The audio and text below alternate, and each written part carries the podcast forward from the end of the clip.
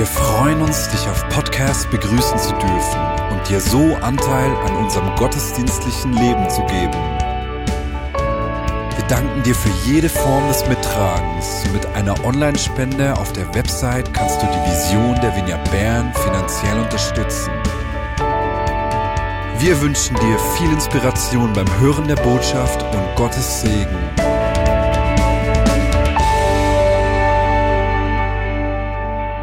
Mari sprach letzte Woche darüber, wie Jona Teil dieser Geschichte Gottes wurde. Wir haben die letzten Wochen schon ein paar Mal uns damit beschäftigt, wie Jona eine Erweckung nach Ninive gebracht hat, wie Jona Gottes Wirken in Ninive freigesetzt hat.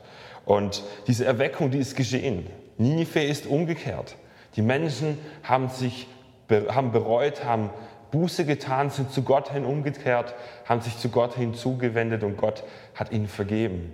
Das wäre ein super Happy End. Und eigentlich könnte man hier dieses Buch Jona abschließen mit den Versen, Gott sah, dass die Menschen von ihren falschen Wegen umkehrten. Da taten sie ihm leid und er ließ das angedrohte Unheil nicht über sie hineinbrechen. Das wäre eigentlich so der Abschluss, von dem man sagen könnte, so habe ich mir das vorgestellt, wenn Gott eingreift, wenn eine Erweckung geschieht. Stattdessen sehen wir einen frustrierten und wütenden Propheten, Jona, der mit Gott hadert und schimpft, der mit Gott ringt. Und ich frage mich, warum hat Gott dieses Kapitel geschrieben? Was hat er sich dabei gedacht? Warum ist dieses Kapitel in der Bibel?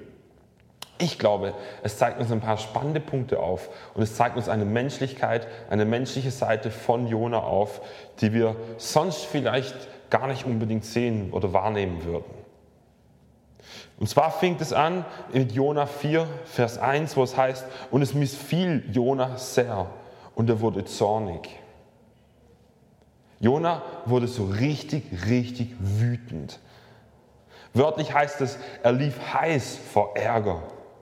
Es entbrannte in ihm so ein Ärger, es kam so tief aus seinem Bauch heraus, kam dieser Ärger, wo er sich aufregte, wo er wütend wurde. Es fragt sich, warum? Weil, wie gesagt, Gott hat davor die Menschen verschont. Das heißt, dass die Menschen umgedreht sind, umgekehrt sind zu Gott. Und Jona war wütend darüber. Mein erster Punkt, ich glaube, Gottes Wille geschehe, ist nicht immer einfach. Wir beten so oft, Gott, dein Wille geschehe. Gott, wir wollen dein Wille sehen für unsere Stadt, wir wollen dein Wille sehen für unsere Gemeinde, wir wollen dein Wille sehen für unser Leben. Aber das ist nicht immer so einfach. Jona war betrübt, weil die Bewahrung von Ninive nach seiner Anklage, nachdem er gekommen ist und gesagt hat, Freunde, Ninive wird zerstört in 40 Tagen. Nachdem er das gesagt hat und nachdem Gott die Menschen verschont hat, hat es ihn aussehen lassen, als wäre er ein falscher Prophet. Und wisst ihr, was mit falschen Propheten passiert ist? Falsche Propheten, die hatten nicht mehr lange zu leben im Alten Testament. Die könnten entweder gesteinigt werden oder sogar noch schlimmer, Gott hat eingegriffen und hat sie verschwinden lassen. Falsche Propheten hatten nicht ein einfaches Leben. Und Jona sah so ein bisschen aus wie ein falscher Prophet, nachdem er da dies gesagt hat und Gott das nicht getan hat. Und ich habe gemerkt, auch nachdem Jona ein Teil von Gottes Geschichte wurde, war es für ihn doch kein Zuckerschlecken. Es entstand so ein Kontrast zwischen dem Gefühl Gottes auf der einen Seite gegenüber der Reue Ninives ihm gegenüber und auf der anderen Seite war das Gefühl Jonas gegenüber der Güte und Gnade Gottes für Ninive. Und das hat sich irgendwie nicht vertragen, das hat so ein bisschen aneinander gerieben. Denn Jona hat seine eigene Vorstellung und seine Agenda über diejenige gestellt von Gott. Er hat gesagt, hey, ich komme hierher und ich sage das und ich erwarte, dass das passiert. Und Gott hat was anderes getan. Dabei war Jona doch selber ein Denkmal der Gnade Gottes. Er, der weggerannt ist von Gott, der in den Sturm geraten ist, der über Wasser, über Bord ins Wasser geschmissen wurde, der sich gegen Gottes Willen gestellt hat und dennoch hat Gott an ihm festgehalten. Dennoch, selbst nachdem Jona in die Tiefe des Meeres gesunken ist, von Seetang eingehüllt wurde und und und, hat einen Wal geschickt, der ihn aufgefangen hat, der ihn verschluckt hat und der ihn danach wieder ausgespien hat. Jona hätte es am besten gewusst, wie diese Gnade Gottes aussieht. Und auch Jona ist umgekehrt. Wir lesen, dass Jona in dem Bauch von dem Wal angefangen hat, Gott anzubeten. Und wisst ihr, das Verrückte an dieser Aussage von Jona, dass er wütend wurde, ist nicht mal, dass er nicht wusste, dass Gott so reagieren würde. Er wurde wütend, weil er wusste, dass Gott wütend wurde. Äh, weil er wusste, dass Gott das tun würde.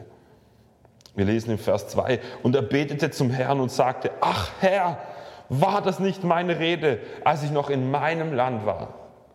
Deshalb floh ich nach Tarsis, denn ich wusste, dass du ein gnädiger und barmherziger Gott bist. Langsam zum Zorn und groß an Güte und einer, der sich das Unheil gereuen lässt. Jona wusste das. Jona wusste, was Gott tat. Jona wusste, wie Gott ist. Und er wollte deswegen nicht gehen, weil er schon im Vorhinein wusste, ich werde als falscher Prophet dastehen. Und deswegen glaube ich, Gottes Güte ist manchmal beängstigend. Jona beschwert sich, weil er im Voraus wusste, wie gut Gott ist und barmherzig und sich nicht darauf einlassen würde. Und Jona ertrug es nicht, sein Gesicht zu verlieren und wie ein falscher Prophet auszusehen, aufgrund der Gnade und Barmherzigkeit Gottes. Und so sagt er, Herr, es ist besser für mich zu sterben, als weiter zu leben. Und was macht der Herr? Der Herr sagt nicht irgendwie, also gut, dann lassen wir dich mal sterben er sagt auch nicht, hey Jona, pass auf, mit was du dir wünschst. Er sagt auch nicht, Jona, ich glaube nicht, dass du das willst. Gott fragt, Jona, ist es recht von dir, so wütend zu sein? Ist es richtig von dir, so wütend zu sein? Anders gesagt kann man auch fragen, Jona, schaust du auf das Richtige? Oder Jona, was ist dein Problem? Man könnte aber auch provokativer etwas provokativer formuliert sagen, Jona, fürstest du die Menschen mehr als mich? Hast du mehr Angst vor den Menschen, dass sie dich steinigen oder dass sie dich irgendwie wohin schicken, als du Angst hast vor mich? Wäre es dir lieber, das Schlechte würde geschehen, damit du besser dastehst, als dass das Gute geschehen würde, das ich, der Herr, bereithalte? Ein spannender Gedanke. Ich glaube, Jona war es lieber, dass das Schlechte geschieht, damit er besser dasteht vor den Menschen, als dass das Gute kommt, das Gott in seiner Hand für die Menschen bereithält. Nach dieser Diskussion verließ Jona die Stadt und setzte sich östlich von ihr hin, um zuzuschauen, was geschehen würde. Eventuell immer noch mit der Hoffnung, der Herr würde dennoch Zerstörung schicken und würde dennoch seinen Ruf wiederherstellen. Und Gottes Reaktion darauf ist erstaunlich. Jona, dieser trotzige kleine Kerl, setzt sich östlich von dieser Stadt hin, will zuschauen, wie der Herr sein Spektakel vollzieht. Und Gott versucht Jona zu besänftigen. Gott gibt ihm Schatten, lässt einen Strauch wachsen und versucht es Jona so angenehm wie möglich zu gestalten. Denn es ist richtig warm da, wo er war. Er war mitten in der Wüste. Schon verrückt. Der Gott, der die ganze Erde und das Universum schuf, versucht so ein störrisches kleines Kerlchen zu besänftigen, indem er ihm Schatten spendete. Gott geht dem Einzelnen nach. Und ich frage mich, warum tut er das? Gott nimmt uns ernst. Und er kümmert sich um uns, weil er uns liebt. Weil er uns liebt, geht er uns nach. Und gleichzeitig ist es so, dass bereits am Tag darauf alles wieder anders war. Nach dem Schatten kommt nun wieder der Frust. Wir lesen, dass Gott innerhalb von einer Nacht den Baum wieder versterben lässt. Ich weiß nicht, ob du dieses Gefühl kennst. Wir hatten vor ein paar Wochen einen Einsatz in Italien, in Palermo, und da haben wir so Autos gemietet. Und eines dieser Autos, ja, das hat ein bisschen Geduld, ein bisschen Ausdauer gebraucht, sage ich mal. Wir sind mit diesem Auto gefahren und auf dem Weg zur Gemeinde haben wir plötzlich gesehen, wie das Auto anfängt zu rauchen, wie das Auto anfängt sich aufzuwärmen. Wir haben angehalten und haben die Motorhaube aufgemacht, haben reingeschaut ins Kühlwasser und siehe da, nichts mehr war da. Wir haben uns gedacht, das kann doch nicht sein. Der zweite Tag in Italien und schon kein Kühlwasserzimmer drin. Nicht nur so ein bisschen ist noch drin, sondern nichts mehr, gar nichts mehr. Wir haben danach Kühlwasser gekauft zum doppelten Preis, den man ursprünglich hätte bezahlen müssen, ähm, und haben nachgefüllt. Und danach funktionierte das Auto wieder. Und wir haben uns gefreut, haben gedacht, come on, wir haben es trotzdem geschafft. Sind weitergefahren, der Tag danach kam und Schritt für Schritt ist das Auto mehr kaputt gegangen. Es hat angefangen zu klingen wie ein Traktor. Es hat angefangen, nicht mehr wirklich Gas zu geben. Wir haben das Gaspedal komplett durchgedrückt. Wir sind maximal 20 Kilometer pro Stunde gefahren. Du konntest vorne auf die, aufs Armaturenbrett draufklopfen und der Scheibenwischer ging an und es ist immer mehr auseinandergefallen. Und dann sind wir so eine Kurve gefahren und das Auto ist komplett abgelegen. Wir sind ausgestiegen, haben es angestoßen und es ging langsam wieder und wir haben gedacht, komm on, es funktioniert wieder. Wir können weiterfahren. Ja, 20 Meter später war es schon wieder vorbei. Und wir mussten das Auto abstellen und wir mussten zu Fuß den Rest zur Gemeinde laufen. Es war so ein Hoch und Ab der Gefühle, der Emotionen, die wir da unterwegs hatten. Ein Hoch und Ab mit diesem Auto. Und ich glaube, genau so, so dieses, yes, es funktioniert wieder, ich freue mich, und die Enttäuschung danach, wo du merkst, so ein doofes Auto funktioniert schon wieder nicht. Jetzt müssen wir dem anrufen und dorthin und das und das organisieren. Ich glaube, ungefähr so war das, als Jonas sich am einen Tag richtig gefreut hat, dass Gott Schatten gespendet hat und am nächsten Tag sehen musste, wie Gott diesen Baum verdorren ließ. Dieser Moment von endlich geschafft hin zu kompletter Ernüchterung kompletter Verlassenheit, komplettem Enttäuschung. Und wiederum sagte Jona, Herr, es ist besser, wenn ich sterbe. Und der Herr fragte wieder, Jona, ist es recht von dir, wütend zu sein? Diesmal antwortete Jona, auf jeden Fall. Es ist recht. Ist es nicht spannend? Gott fragte Jona, hast du ein Recht, wütend zu sein? Und Jona sagte, ja Herr, ich habe dieses Recht.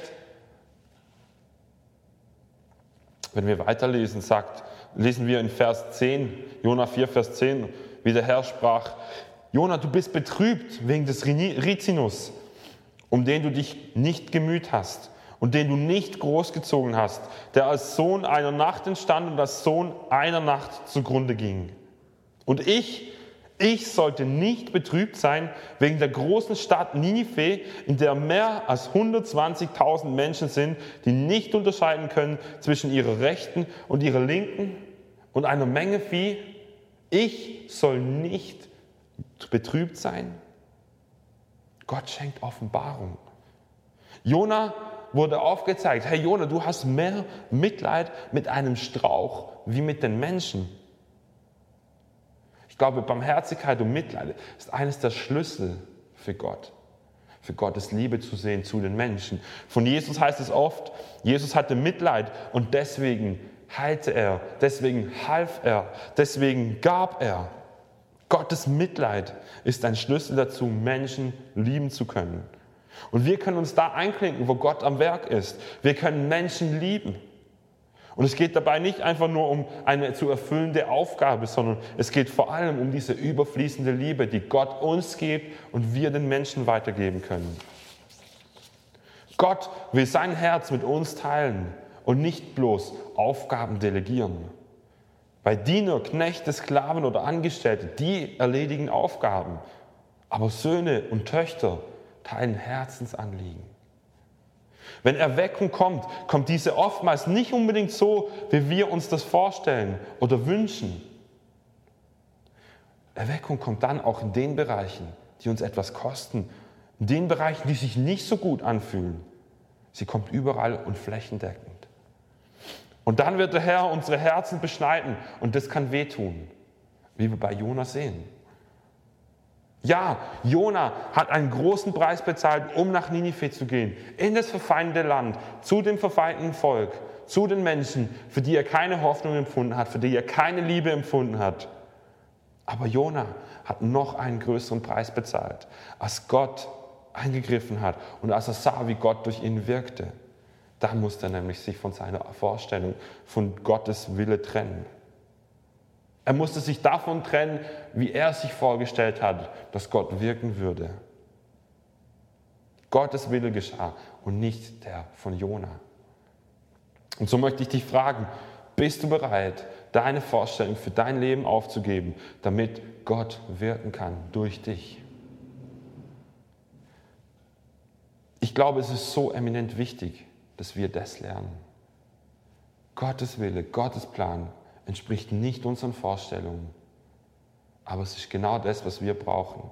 Selbst in dem Moment, wo wir nicht der Überzeugung sind, dass wir es brauchen. Manchmal wollen wir etwas einfach nur, weil wir es wollen, sind aber nicht sicher, dass, ob Gott das will und, dass das, und eigentlich ist das, was Gott will für uns, dass wir es wollen, das, was wir wirklich wollen sollten. Und wir verpassen diesen Moment, weil wir einfach nur auf das schauen, wo, was wir wollen, gerade jetzt, in dem Moment. Weil wir schauen nach, nach einer Lust, weil wir schauen nach einem Bedürfnis, das situativ ist und nicht nach dem, was Gottes Wille, was Gottes Plan ist. Und ich möchte dich ermutigen, bitte den Vater darum, dir seine Perspektive aufzuzeigen, dir zu zeigen, wie er die ganze Sache sieht, so wie er es bei Jona getan hat. Und weißt du was, das Interessante ist, wir wissen nicht, was Jona damit gemacht hat. Wir wissen nicht, was daraus entstanden ist. Wir wissen nicht, was schlussendlich der Herr getan hat. Aber, aber was wir wissen, ist, Jona wurde von Gott aufgezeigt, wie Gottes Perspektive ist. Und wurde von Gott aufgezeigt, Herr Jona, du musst deine Vorstellung aufgeben, damit mein Wille geschehen kann. Und es ist mir nicht so wichtig, wie du aussiehst vor den Menschen. Das Einzige, was zählt, ist, wie du aussiehst vor mir. Und du hast mir gehorcht. Du bist treu gewesen. Und deswegen werde ich treu sein zu dir. Und ich möchte dich ermutigen, diesen Gedanken mitzunehmen.